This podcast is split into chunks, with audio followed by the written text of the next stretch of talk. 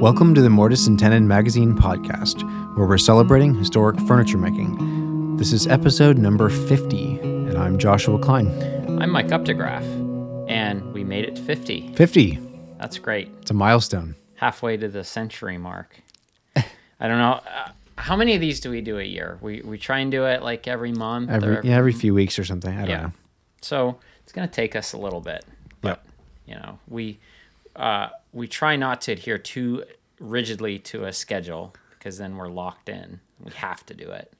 But a schedule is also good because otherwise we we just won't do it. So Yeah, yeah, yeah.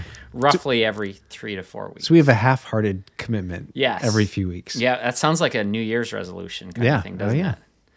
Uh, usually those fizzle by about February. But uh, in news around here, uh, so the House by Hand project, uh, the the timber frame project that we've been uh, restoring and raising over here, is tucked into bed for Yep. winter. Ready for a rest. Yes, We're all ready for rest. yeah, we are. I mean that there's um, that kind of work is not the kind of thing you want to be doing in the middle of winter.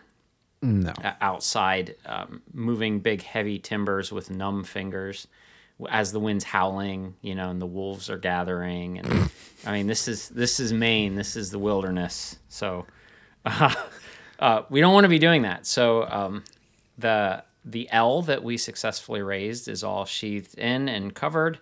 And the foundation sills for the house portion, we built a roof system over. Just a temper, just two by fours screwed together, Yeah, just to hold a tarp. Blue tarps, as is the it's like the the flag of Maine. Yeah, the- it's the blue tarp. exactly. Uh, so it it is ready for snow, um, and uh, Yeah, it feels good. It, It feels does. really good to have it at that place. Um, I was just talking to somebody actually yesterday, a friend of mine, and he was kind of on the outside of this project watching, and he said, "You guys go pretty hard, don't you?" it's like, yeah, I'm really, I'm really happy to have this thing covered and Mm-hmm. uh, safe. yeah, Um, so yeah, I mean we're we're doing that.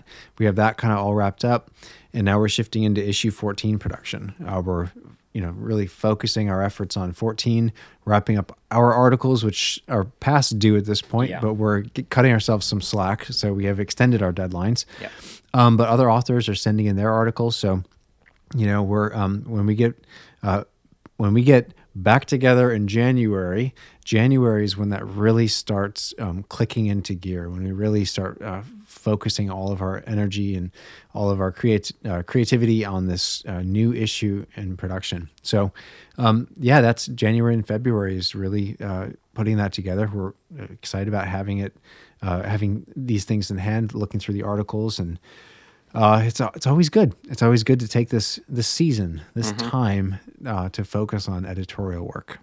yeah. And um, part of the the changing of years and changing of seasons, and part of the fact that uh, our work here does go in those regular cycles. Um, it's kind of inspired what we want to talk about today. Um, our, the podcast we're calling it. Uh, this is this is a pretty sappy title, I will say. Okay, what's that? Year's End Reflections and Resolutions. Ugh. I mean, that's that's pretty bad, Yeah. but it's kind of what it's about too. So Yep. oftentimes the title is just utilitarian, and here we are. Uh, yeah, we're just reflecting on as you do at the end of the year. You you sit back and you reflect and you go, okay, what did I do this year that that worked out? What did I do this year that was really a bad idea? What do Yeah. I want to do differently next year? Um, I I personally really love the the cyclical nature of our work here and that the editorial cycle and the fact that we only do well I say only we do two issues a year. Sure. We're not doing quarterly. We're not doing monthly.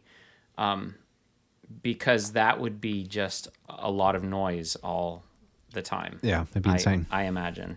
Uh, the two per year, I mean, each issue is a tremendous amount of work, but it also frees us up to do other things in, you know, the few months in between.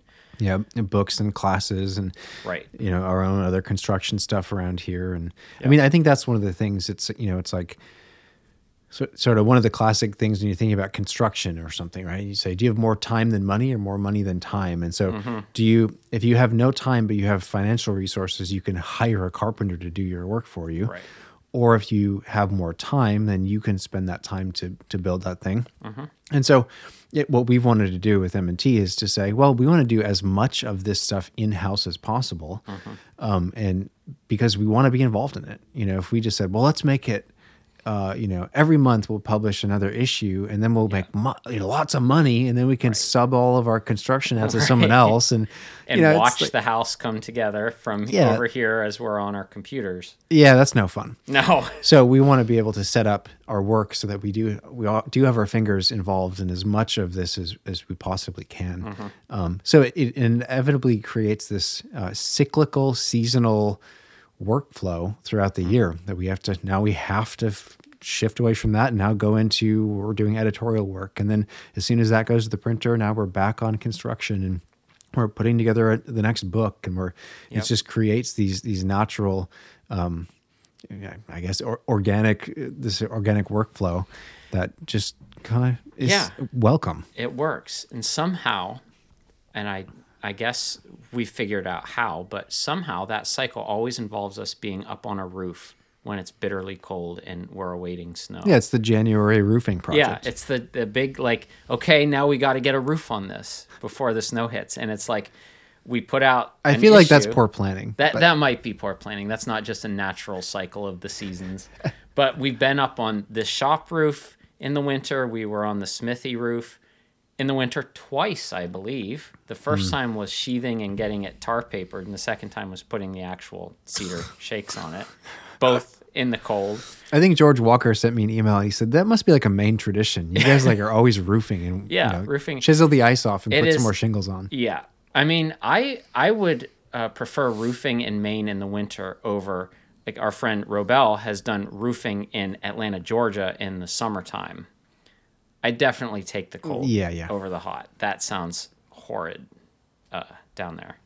Um, he says that like by 10 a.m. they're like done for the for the day for the morning at least. They got to wait till it cools off in the the long afternoon, but. Uh, their idea of cooling off down there is my idea of suffocating. So, It's very hot. yeah, But yeah, I mean, there are so many aspects to the seasonality. So we were talking about our workflow and, you know, the, the projects we take on.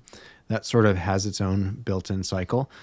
But I mean, I think also just having a kind of work that is somewhat naturally connected to the the seasons around us.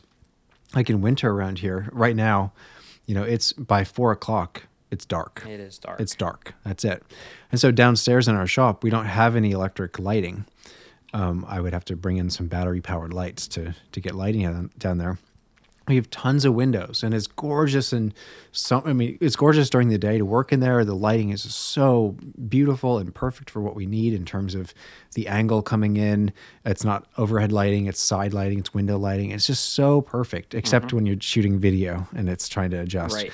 But besides that, um, you know, it's just such a lovely space. The downside to do to setting it up that way is, you know, in December and January, it's dark. Yep, your day It is is short. i- at four o'clock. That's it. And so, you know, it's been interesting. It's always interesting, you know, working on Christmas gifts mm-hmm. and trying to work on that in the evening. And I don't really have much lighting, so I end up like, you know, this long extension cord trying to get some you know lamp working and Sawing by headlamp. sawing by headlamp, which yeah, I have done that. Yeah. Yeah. And so there's a part of us that says, "Ah, that is really inconvenient. Like, why are you doing that? We have technology that can, your, your shop can be as bright as noonday, 24 hours a day, right? You could get the second shift going in there or the third Yeah, shift. yeah, yeah. um, and and that's part of the um, looking at the seasonal nature of work. Uh, like uh, seasons are inefficient, especially the Sure. further you know, the higher or lower the latitude or longitude. You know where, where you're uh, getting closer to the poles and seasons are more extreme. Uh, you know, north of 66 degrees, they're in 24 hours of darkness right now. And uh, you have to th- there's a sense in that extreme instance you can't help but have to adapt to that you can't just overwhelm it with technology and floodlight your city i mean the, the weather is so extreme that it makes it possible, I mean, impossible to just use technology to overcome it. But if you are further south in more seasonable climates, um, there's a huge temptation to just ignore the seasons and the changing of um, the year. Um, and the industrial world, you know, it runs full throttle around the clock. Yeah. But I guess the question is, is that good for the humans who make up make up the world? Yeah, I mean, I, I think it's we've talked about this so many different times in different ways, but you know, I've you know recently been thinking about conceiving of human beings as basically squishy machines, and I think the Squishy industry indus- the industrial mentality does want us to think of ourselves as machines that we have to fuel up and we have to, you know, um, you know, rest to re-energize ourselves. We have to process information and and download things into our brains, our think, our thought process, and and sort of mechanical description. I think is really um, it's it doesn't come out of nowhere. It's coming out of out of a conception of living life in an industrial mode of life in, in an industrial way. So when you know, so getting the sun going down at four o'clock is a problem to be solved, Right. Because we need to continue productivity. You know, we need to have the second shift running. We need to be able to put in extra hours, and so we see uh, the the natural world as an impediment. We see the natural world as something to be overcome and to be conquered. And and I think that you know that would only make sense if we were not human, Right. right? If we weren't actually still a part of this Right. world. Uh, but we are. We're not. We're not just squishy machines. We're not just flesh mechanisms. Uh, we're actually people. We're actually humans. And so we we if we divorce ourselves from that seasonality, we're just asking for for problems. Yeah, I mean, it's a part. Um, you know, this is a whole other topic, but sort of the idea of this like a divorcement from the natural world is um, one of the symptoms is that we no longer consider ourselves part of the environment. We're we're above it and beyond it. It is, uh, you know, ours to to utilize and to overcome, rather than we are in it and adapting to it. Um, and so you see that symptom play out in a lot of ways around uh, society. But one of them is, you know, the existence of the second shift or the third shift, or the fact that, uh, you know, many cities are as loud and noisy at 2 or 3 a.m. as they are any other time of the day um, because we are trying to use over uh, use technology to overcome our natural circadian rhythms, right? Like we're made to sleep during the nighttime hours. Um, there are a lot of interesting studies that have looked at um, trying to like rewire circadian rhythm and uh, uh, mostly through the use of light, right? Light is the big trigger. That's like the serotonin um, spike or dropping based on both the the level and the quality of the light around you. So, you know, everybody, I'm sure everyone listening has heard these studies and knows this stuff. But the fact that light that's more skewed to the red side of the spectrum leads to, uh, you know, more like relaxation, like mental, uh, you know, like coming in for a landing. It's getting close to bedtime, right? So, you think of firelight, which was for who knows, you know, time immemorial, that was the kind of lighting we had at night up into very recently, like Very recently, the yeah. 1950s or something like that. You know, with uh, fluorescent lights, which are much more skewed towards the um, the blue side of the spectrum, which is you know midday. You look up at the sky, that's the color you get, and so that tends to spike it, it. Brain activity is up high, and you're alert and you're awake, and that actually it feeds off of that because you know we as uh, creatures of the earth have always been at our best during the day. We're not uh, we're not night hunters or anything like that. We can't see very well. We can't hear very well. We have to be awake and alert during the day.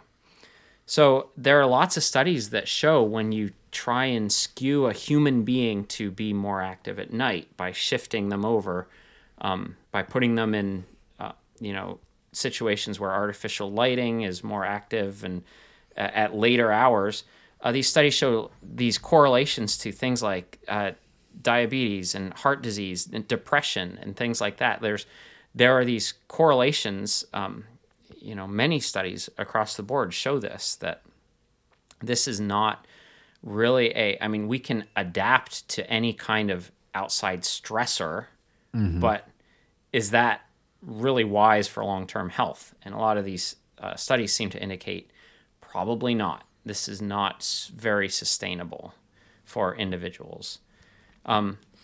Yeah. So I mean, in terms of like you know thinking about, so how does that apply to um, to shop work and thinking about that? I think it is really helpful to to say, okay, so this is the way it is. This is the world. Yeah. This is where we live, and this is my region, and so I know at four o'clock it's going to be dark. And so, how do I accommodate my schedule, accommodate my projects, accommodate my thinking about what I can accomplish? uh, to to that reality instead of saying instead of either just completely ignoring it and Mm-hmm. flipping all the lights on and doing whatever I want whenever I want. Right.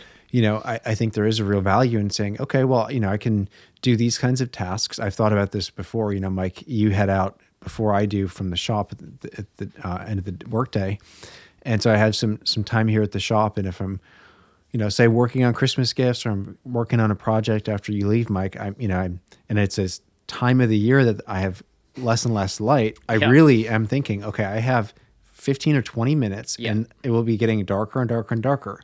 You can't I have- see your layout lines. I have edge tools and I have layout lines. Yeah. And I want to get this particular thing done so I can glue it up before I leave.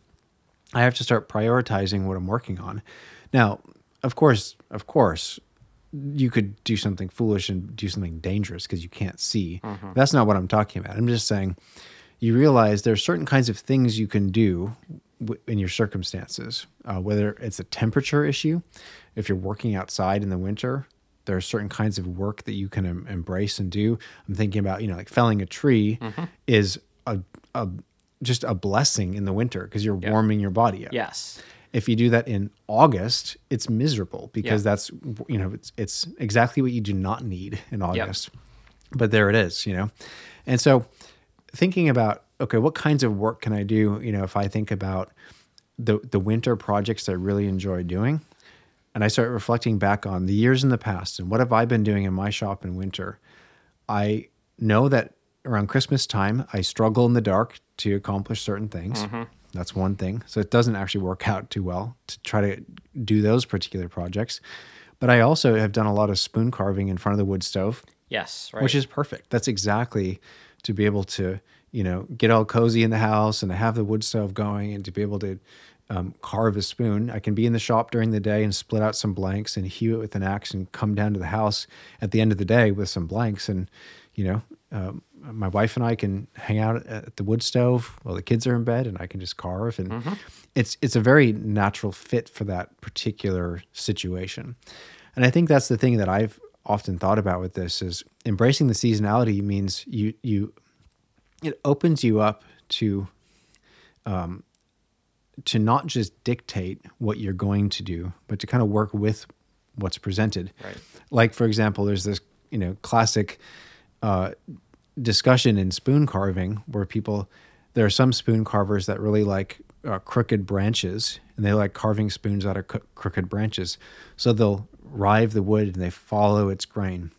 And some people use dead straight grain and they'll hew the, They'll hew the, the crank into Yeah. the the spoon so they can get exactly what they want.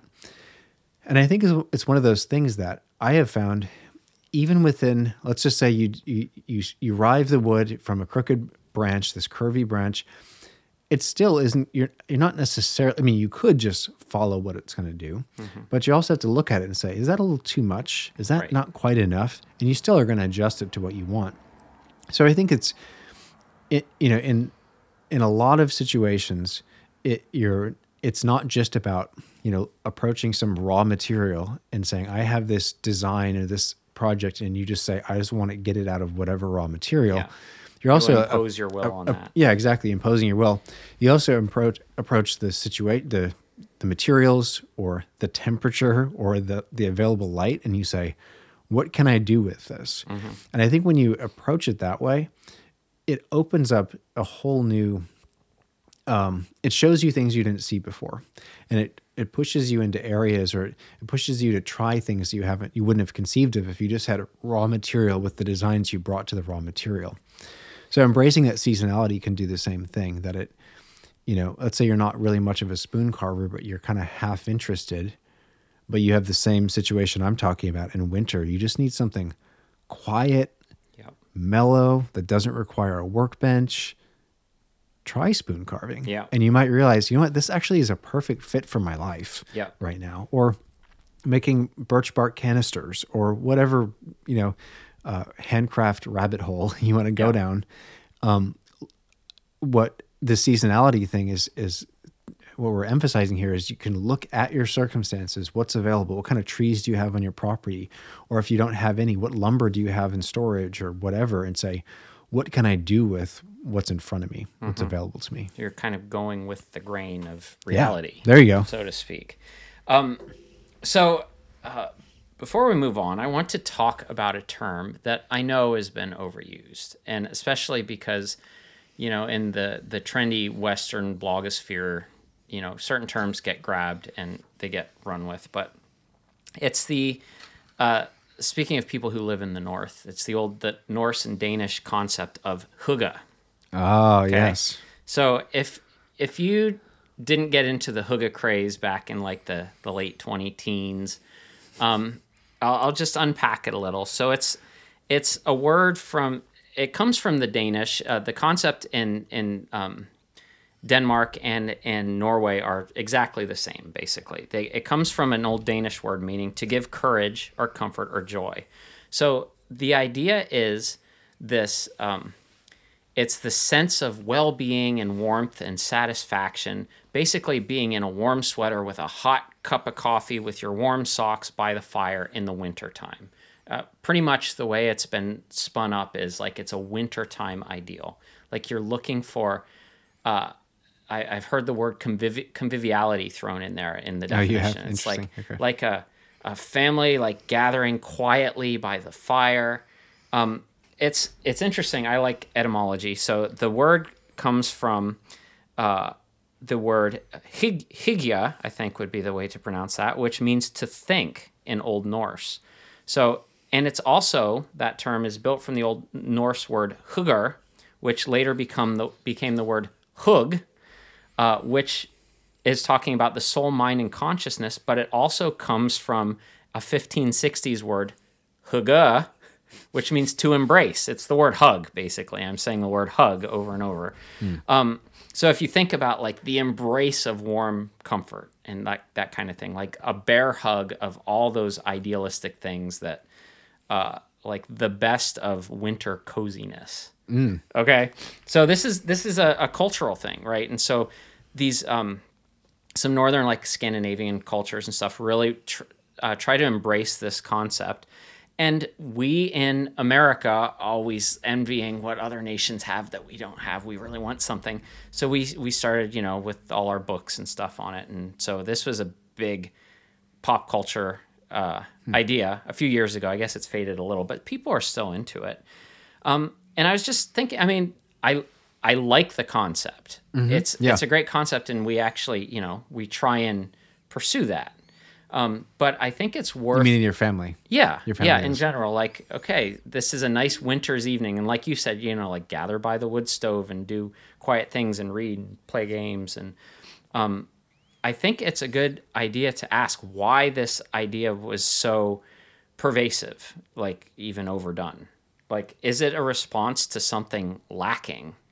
And I, I, I think I would say it is. Like we're looking at this this ideal and saying, I want that. I want to just quiet down in the wintertime and gather with my loved ones and and do some quiet creative work uh, and then go to bed at a decent hour. That's a good idea. Yeah. Um, I mean, it actually reminds me of Albert Borgmann talking about the Latin word focus, Mm. which is hearth. yeah, isn't the that hearth, the family hearth. The word is focus, uh, and I think that's that's really um, a, a powerful image to be thinking about. Uh, these these focal practices, these focal aspects of your life, and being able to say, okay, let me just take some time here to reflect and just to be focused on something small and simple I can get my hands around. Uh, there's definitely uh, a lot to be said for that, for sure. And winter is good for that. Um, so Yeah, winter. I mean, you know, it's it's not a coincidence, you know, that uh, that New Year's is a time for people to reflect and resolve. Right. I mean, it it could just be in the change of the calendar year. You're like, oh, this year is going to be different than last year. But I think, you know, in general, work has to slow down in winter for a society. You know, every society up leading up into ours when we have decided that that no longer applies to us. But people had to slow down and and spend more time in contemplation. You know, if you if you think about um, people uh, like the uh, First Nations who were here, winter was there was so much time just spent gathered around the fire in in the warmth. You know, uh, obviously you had a lot of living to do outside, a lot of hunting and things like that. But for the most part, the work of the summertime is done. Like summer and fall are pr- preparation for winter to survive the winter. To I mean, and not just to survive, but to thrive through the winter. So once that prep work is done, once the, the wood's put up and the meat is dried and the fish is dried and the berries are dried and everything is ready, you just have months of time quiet, you know, to tell stories and to mm. contemplate. And this, this is a very, very, very long human tradition. Yeah, I mean, I think it, it's, it's obviously not a it's not a coincidence that we have this um, shortest day of the year. Mm-hmm. You know, right at this time of the year that it's we're about to begin to gain more and more light. And right. I just, I mean, that that first morning I wake up and I hear birds singing. Yeah, these spring songs. I'm like, oh, yeah, yes, you're ready. And it's yeah. just amazing because we can even, you know, my wife and I can be around the house this time of the year and even if, even I mean, we might have some some cooler, uh, some uh, some warmer lights on, but lower lit, and we're trying to. I'm doing dishes, and we have a few chores to do before bed. Um, it still feels like we cannot get ourselves energized mm-hmm. to keep going. We just feel tired. Yeah. Right. Like you're talking about this firelight. Um, but it's the same thing in spring that I cannot get myself to calm down to go to bed yeah. because yeah. I just want to go, go, go. Yeah. And I think the more you're connected to that seasonality, you can uh, you can you can find that you'll have wind in your sails in in spring and in summer, and you just when it you know you know in the middle of summer when it's nine o'clock at night, I I cannot get myself to close my eyes to go to bed. I just want to keep working. Right. Um, but in winter, come four o'clock, I'm like, I just want to go to bed. Which you know, some people would say, well, that's a problem. I, I don't I don't think it is. Right. I, I don't think it is because I can keep pushing until nine o'clock in summer because in the winter yeah. I actually took that time to rest. Yeah. Um, that's super important. Yeah.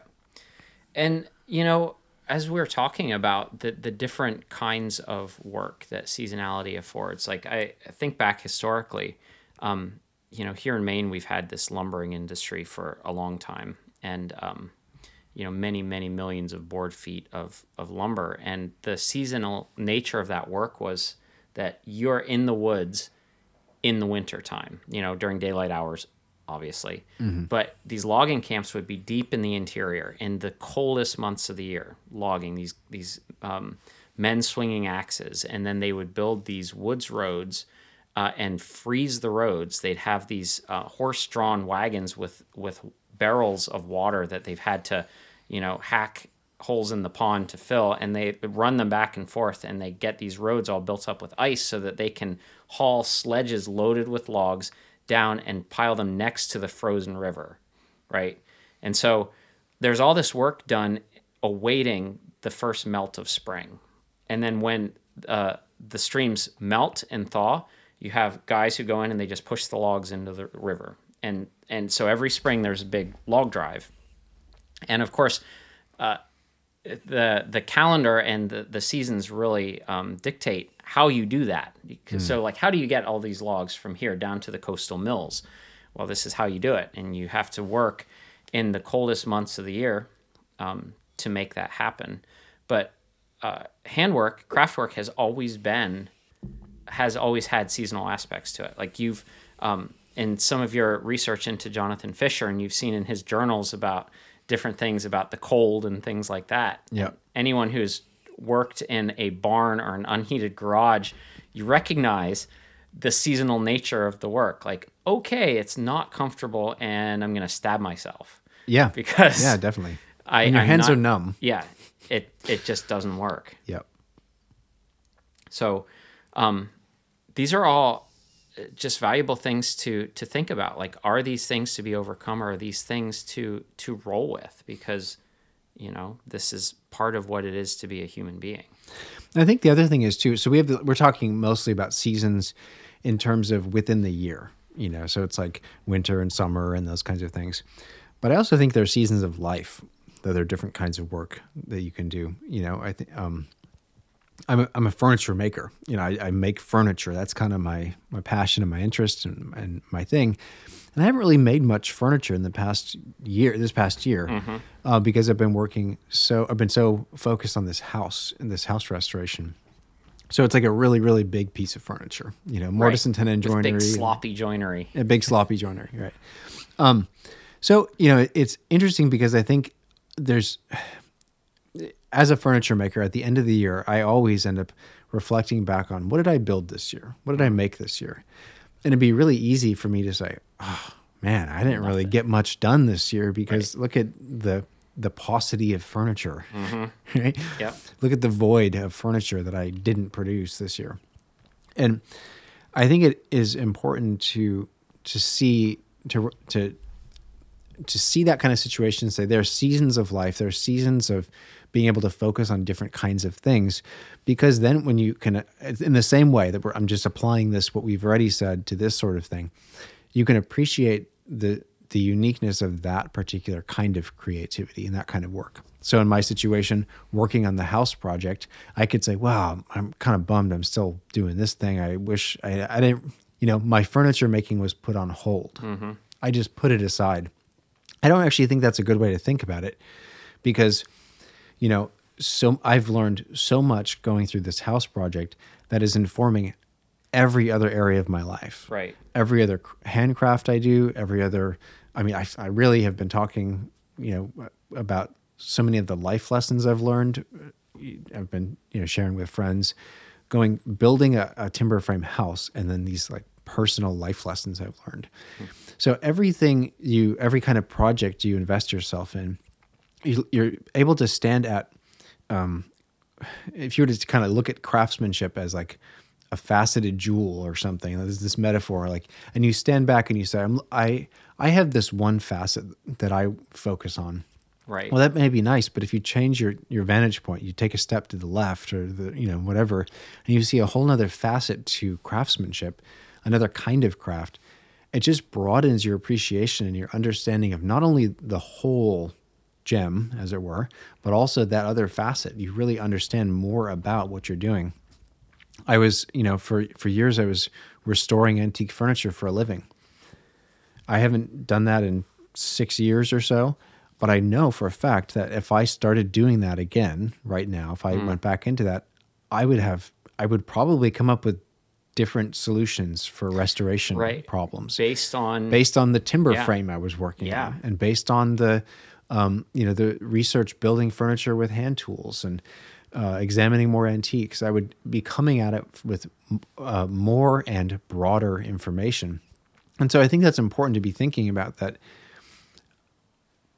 To embrace the seasonality of of life too that you might have a couple of years that you just are doing this one thing you're focusing on your career or this Right. you know one aspect and you feel like i'm not really making progress in my passion woodworking in the shop but instead of seeing that as just well i've learned nothing there say well what did i learn about that f- in these other areas how does it expand my my uh, frame of reference Yeah.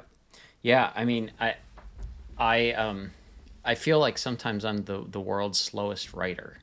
And I've had this idea for like a, a novel for years and I have all these notes and I've taken them and I every year that goes by, I feel like, "Oh, gee, I've still not made much progress in it." But I have realized that in the thinking about it and the themes that I want to incorporate, uh, it, it really like is drawing on every other area of life to to kind of inform it and steer it like steer my thought process and clarify things. And so uh it's a it's a long burn i guess so to speak. Yeah but I think that that also speaks to the um, the value of being a generalist rather than a specialist. Because because if you are in say you have some handcraft pursuits say you you only do like a super precise high level uh, marquetry and that's that's that's what you do. That's all you do. Obviously um, you, you need to overcome some seasonal challenges with uh, you know super bright lighting and different things a nice heated shop and all that. And so you can be really limited by either a different um, you know calendar season or a different season of your life. Like you've just had a baby and you don't have any time to do that. So you just feel like you're you're dropping the ball. You're you're not able to do that thing that you're interested in. Mm-hmm. but um, th- the thing about creativity and working with your hands is that you can bring that elsewhere and still have uh, still be investing or dr- maybe it's not investing maybe it's drawing from that creative well that you mm. have like that fulfilling um, practice uh, so yeah i think i think that um, thinking about it in terms of of just where we can draw on that creative impulse in life no matter really where we are mm-hmm. is is a valuable thing to do. Well, I mean, I, I was thinking about, you know, we've talked about uh, in other places in the past, we've talked about, you know, five minutes a day, ten minutes mm-hmm. a day of shop time, right? And what we've talked about with that is, if you spent, let's say, if you spent ten minutes a day in the shop, uh, versus spending, you know, one hour every Saturday and that's it, you're going to get further along spacing it out. And part of it is because you're you're getting some further on in your skill development because you're you're able to do the work, understand it, you know, walk away from it and dwell on it. Yeah, you're processing. Think about it, it and say, yeah. okay, hmm, well, you know, what did I learn from that? And then you come back when if your tools are still set up there on the bench, you get right back to it, rather than I mean, picture this. I, you know, I don't know how many of you listening do this. Let's say you have one hour every Saturday you walk in and that clock just keeps tick, tick, tick, tick, mm-hmm. tick, tick, and it's gone. Your hour is gone. And you realize, well, I'll see you in a week. Yeah. And it's too much time apart. It's too, it's too distant. You know, you just, there's this big disconnect. You spend half the time getting yourself set back up to start working and moving forward. Yeah, sure. Um, so, I mean, if you think of that in terms of like uh, the seasons of life too, it is valuable. I mean, if you say, I'm only going to do this one thing in this huge chunk of time. And if I'm not devoting this much time to it, then I certainly couldn't be making any progress. Well, no, that's not the case. If you can get bits of it throughout time, the time between is valuable. Mm. It's not negative space. It's not right. wasted time. Um, and so it's it's this this this ruminating, this dwelling, this you know, you're just letting that um, steep you know, so yeah. that those things become uh, there's there's something I don't know if it's something magical or what it is, but when you come back after time and you've experienced more things, you come fresh and you say, "Hmm, yeah, I, I get what has to happen here." Yep. I mean, in um, we have the uh, we put on the Mortise and Tenon Apprenticeship Program. It's that um, online eight week course where uh, we bring in we have students who come together and every week they focus on some different aspect of woodworking. And sort of one of the avowed goals of that is to incorporate craft practice into daily life. And we've heard from so many students that it's been wonderful. Like several have, they live in a, a small apartment or something. They've brought the a workbench into their kitchen or their living room, right? And so they can do daily work and do these exercises and and make this joinery and do all this stuff, making time and room in their lives for that work.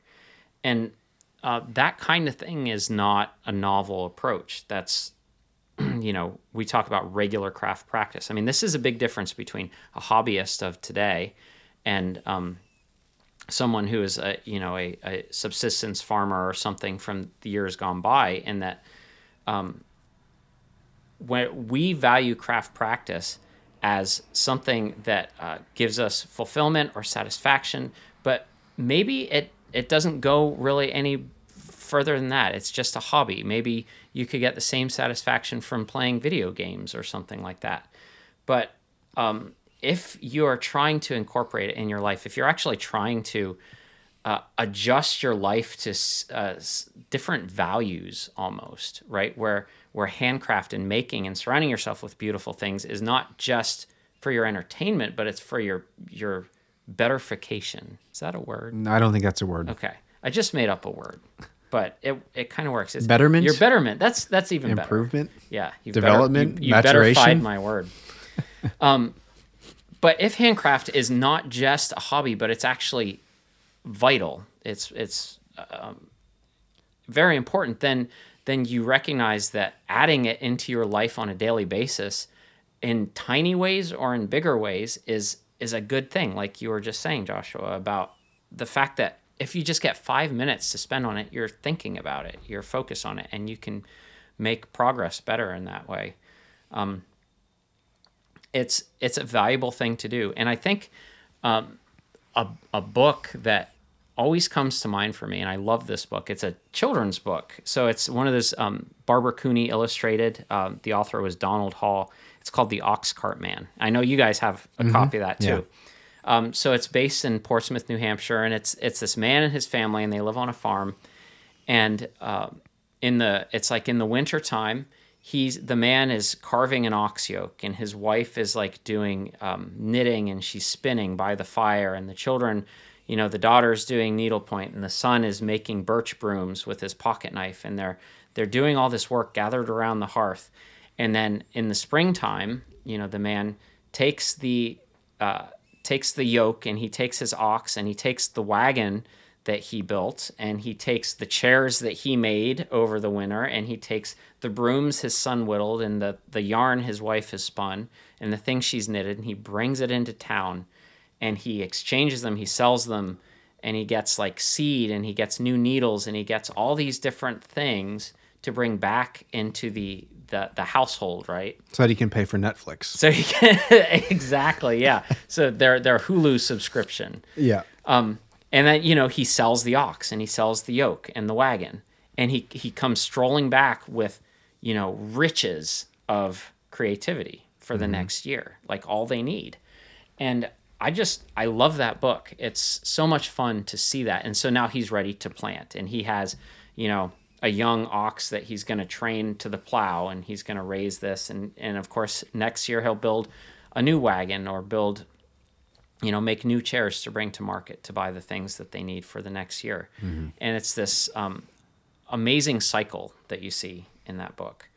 Uh, besides it being a, a, very beautiful book, it's just really compelling. It's uh, a fun story. Yeah, and I mean, I, I can hear someone you know, just thinking about them like that's really this idealized, uh, non-existent sort of yeah, half way of, of living through the winter anyway. But the thing is, it actually isn't made up. That, no. that is the way yeah. people have lived for a very long time. So. Yeah. I mean, I, it's not necessarily like that's that would be the only ex, those exact um, life ways are the only way to be happy or something. Um, but I do think that that's a really important principle. The seasonality of what you're talking about um, can, I mean, I I would try to you know figure out how to apply that into my life. Mm-hmm. Um, and part of it for me has been you know the the lighting in the shop and the different uh, workflow throughout the year. And you know we have the, the two magazines, a dip two the same two times of the year. Um, and I think a lot of that came from not directly the ox cart man, uh, but from that way of life mm-hmm. that the book is, um, you know, uh, portraying. I think that way of life. I, I have started with the premise, you know, in my adult life, I've been operating with the premise that if something has been done for thousands of years, yeah. it is a viable option. Period. If yep. someone says, "I know they used to do this all throughout human history, but it's not possible up anymore. until 1960," I don't believe you. You right. have a huge burden of proof. Right. You have a lot to prove to to make that a, a you know a viable sound argument, because people did do this for thousands and 1000s mm-hmm. of years. This is how it worked, and so you know I I do start with the premise saying it is possible. It is yeah. something that you can do, and so then it's just a question of how much of this do I want to try to incorporate, or in what what ways am I going to incorporate these mm-hmm. principles into my my life? Yeah, I mean, looking over this the scope of human history, you know, mo- modernity is the blip. Like Yep. we're the aberration. Everything else has been as as we're talking about here with this regular cycle of seasons and, and days and um, and if and if we're making so much progress, then we should be able to choose that way and yeah, be happy with we it. We should be free to to incorporate the the beautiful and idealistic things about that and and use yeah let's say we use technology to overcome some of the shortcomings but Sure. um yeah like i and i'm not talking about you know having fresh tomatoes in winter because i think that's just there's just something wrong about that besides the fact that grocery store tomatoes in midwinter are just kind of gross Yeah. it kind of tastes gross. But I, I don't I think that there's something to having to wait for fresh tomatoes Yeah. when they're ripe Yeah. off your vine, off your tomato plant. It's like uh what is it? The uh Oh, I can't remember how he describes it. It's this long description, but Joel Salatin, this lunatic farmer, Yep. um, he talks so much about how important it is to eat uh, seasonally, how much of it, how much of a value that is. And, you know, when they're raising on their farm, they're raising chickens. They don't ship their chickens out to people. Mm. If you live here, you can get one of my chickens from the, mm-hmm. from here or the market, you know, in town. Right. Um, but also, I mean, I remember him talking about. He's like, Snicker bar, Snickers bars are great. They're yummy, but I don't have a whole diet that's all about food that comes from all around the world. He's eating stuff that's seasonal and local right here. Um, and not to, so he's saying, you know, I'm not trying to make a this hard and fast rule, this monastic sort of r- rigor or discipline about I won't put anything in my body that's X, Y, or Z. Right. He's just saying, hey, you know, this is not tomato season. Yeah. So there, but it is the season for all these other things, Mm-hmm. um, and uh, I think there's something really rich about that. I actually remember. So when you have what is it? Is it June butter? Is that right? Mm, I think it's yeah, June, June fresh- butter. yep. is a thing, right? Yep. So the butter that comes in June from the cows on the June grass is like the most premium, Mm-hmm. Yeah. delicious butter. Yeah. It, it's it's So amazing, golden. right? Now it's interesting because one of our friends, she's a, a dairy farmer, and we went. We were stopping at the farm. We were getting some stuff from her, and we got some butter, and it was in June.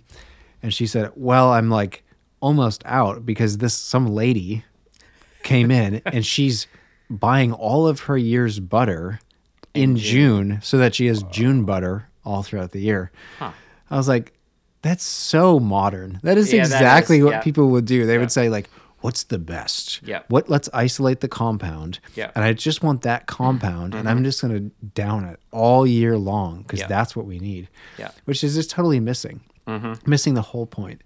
Um, and so I think that's, you know, embracing that seasonality and saying, hey, it's butter season. Let's do it up. Yeah. Let's know- have our June butter in June. Yeah, yeah, exactly. yeah i i i think about um i am trying to learn and understand and appreciate the the art of hunting okay so last year i went and so for me hunting is still basically the theoretical practice of walking through the woods with the chance of of getting an animal for for for whose season it is open right now right so um, my youngest son and I have spent a bit of time sitting and waiting, and I mean it's it's lovely. You know, it's I love sitting in the woods and being as quiet as possible. Um, but hunting is still mostly theoretical. I mean, if they if it was for sure, it would be called something else other than hunting. It'd be like bagging or you know Harvesting. dragging your deer home. Um, yeah, exactly. Harvesting. There's nothing sure about it. But there's an amazing, I mean, especially in Maine, the tradition of hunting is uh, amazing. Uh, and the, the seasonal uh, cycle of it, you know, about, you know, the different things about, I mean, even if you look at the, uh, the full moons and the names of them, there's the hunter's moon, and that is um, the moon at which traditionally it's i believe that's the october full moon. Um, i could be wrong about that so you can write an angry email if i am. Uh, but anyway it's it's this full moon for the hunter going off to get uh, get a deer right? And so deer season is always in the late fall you know during the rut which is also a very cyclical thing. And uh, there's a a sense in which it is of course not right for deer season to take place in the spring. That's when the fawns are emerging and the does and the bucks they're separate and there are no antlers and there's just a sense that that is not the time, even though it's of course it's it's illegal, but it's also just not the time. Um, and so there's so much of uh, hunting hunting tradition that is based on these seasonal cycles and um, outside of that tradition, you you just step away from that. You can't go and hunt a deer in spring, um, because it's outside of the the right time for that. And so I think that that's it's really um, you know again a powerful metaphor to say okay well then what is in season now if i want to be a hunter i need to look at what is in season what can i pursue what do i need to wait for because that's part of the beauty of the cycle. If everything were just open all the time and you could go after whatever, there wouldn't be a specialness to that. So um, I think that there is uh, value in that, and also in looking to see how we can incorporate this this seasonal craft pursuit more in our own lives. Yeah, so that can that can play into, you know, we're talking about hunting and food and all these other things, but they're all um, I guess they're not just metaphors, but they are, you know, connection points with other areas of life in our in our work. And so there are ways to think about our work. How can our work be seasonal? Mm. Um, and if you know you listening, if your work is not seasonal at all, that every month is exactly the same work mm-hmm. all the time, uh, whether it's you know the work you're paid for or the work that you do for leisure time for the work for fun, you know, the shop work or whatever. Um, if there's there's no dynamic to it, there's no change, there's no growth or uh, meandering in and out or whatever. Um, I would encourage you to try try uh, setting things up, letting you know the seasons of life or the seasons uh, outside, seasons of nature, um, shape and mold and kind of not dictate but steer influence uh, your your craft projects um, because it will open you up to so many other things. When the birch bark is in the right season for it to pop, mm. that's the time to experiment with birch bark. Mm-hmm. When you have a wood stove running, carve some spoons. When it's when you have long days, you can really put in extra hours on that cabinet making project. You can build that chest of drawers because you have extra daylight and you have extra energy to do all that planing. Right. You know, um, and so I think that is really something that is um, modernity does not uh, appreciate enough. Yeah. You know, yeah. modernity is about you know how can we do even better? How can we have it on all the time? And so what ends up happening is it just flattens everything, and so it ends up not actually being better. It's just sort of monotonous. It's all just the same all the time. Yeah. Yeah. So. Um, in looking ahead to 2023, we can be thinking about how we want to do this better, and also just what else we uh, we might want to change about the way we've gone about life this year, right? Oh yeah, yeah. So, uh, what are you gonna get? A buy a treadmill? You think? Start running in your your little house over there? Well, I mean, I think the thing is, I was mentioning earlier my friend who said, you know, you guys go pretty hard. Mm-hmm. Yeah, that was a season. that was like, I mean, and not just a life season, but I mean, that was, yeah, this year we blocked a bunch of stuff out and we pushed so hard. And I am, I mean, I'm sure anyone listening can hear it in our tone of voice right now. we are wiped out, totally wiped out. And I said to him, he said, So what are, what are your plans this winter? And I said, Resting. Yeah. My plan is to make an issue of this magazine, to lay low and uh, rest because what's going to happen is spring will come and the birds will be singing. Yeah. And I will not be able to close my eyes and I'll have to mm-hmm. push and I'll be done by June or July. I'll be just flat on my face, out of energy. Yeah. And so the only reason, the only way that I, I told him, you know, the only way that I can actually go that hard in summer is because I take winter to rest. Yeah. You know, it's, there is, you have to be able to, um, if you want to, you know, push really hard then you have to at the same time embrace times of absolute rest. Yeah. Um, so that's, I mean, that's my resolution right now is rest this winter, um, carve some spoons, uh, do some, maybe do some drawing.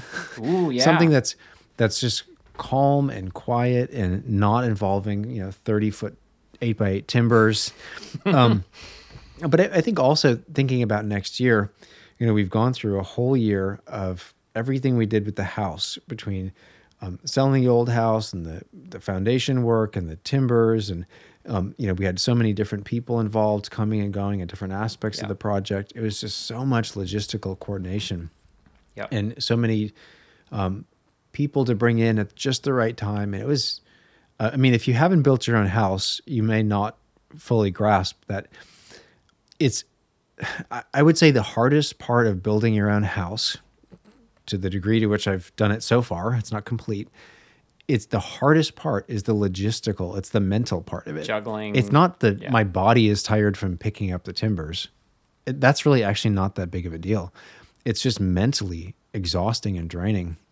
I have a friend in you know um, who's going through a, a seminary program. He was a mechanic, and then he went into a seminary, this rigorous academic program, right?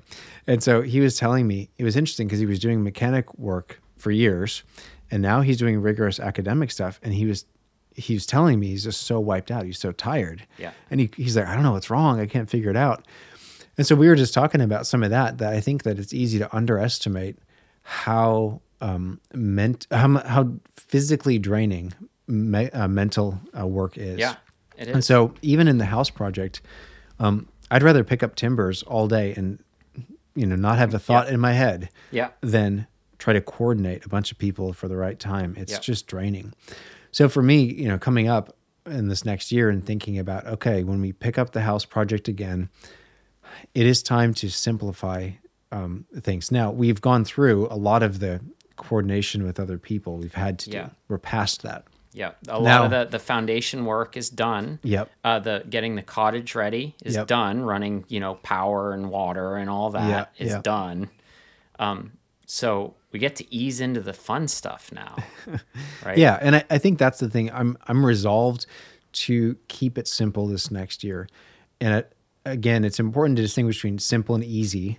Building a house is not easy, but this next stage of the process, I want to simplify. So there are fewer moving parts, as Mm-hmm. Yep. it were. There are fewer deadlines, fewer uh, things that we're dependent on outside of us. Because it's really, you know, when we're working 40 hours a week together side by side, it's pretty straightforward. Yeah. We just pick up our hammers and, and keep a going. lot does get done. Yeah. So I want uh, the next year to be like that. Yeah, That's that's my resolution. Keep it simple. that sounds good. And nothing out of left field. no, right? I'm No to plan on no yeah. surprises. Yeah, no surprises in 2023. That's that's a resolution. Yeah, and uh, I, I I think that's that is a, a wonderful ideal to shoot for. Um, just keeping things. I mean, it's it's been awesome and amazing to see how you know the magazine has grown and we've had to adapt and change to that and and make it so that we're not driven you know out of our minds insane by by keeping all it's like juggling balls you get one in the air and two in the air and three in the air and four in the air and pretty soon And then your email inbox is just filling. yeah, you're it's juggling. just yeah, exactly, and that that is how it has. Um, it can be at times, but uh, to have seen to be seeing the magazine growing as it has, and to hear from from customers and readers as we have, it's just so fulfilling and so encouraging. Um, and then uh, to you know we've been taking a good bit of this year has been getting things set so that uh, certain things are are handled and they're they're ready to go and they're you know streamlining the process and things like that like there's a lot of mental work that goes into that and we're just we're so grateful for where this thing is at right now yeah, definitely.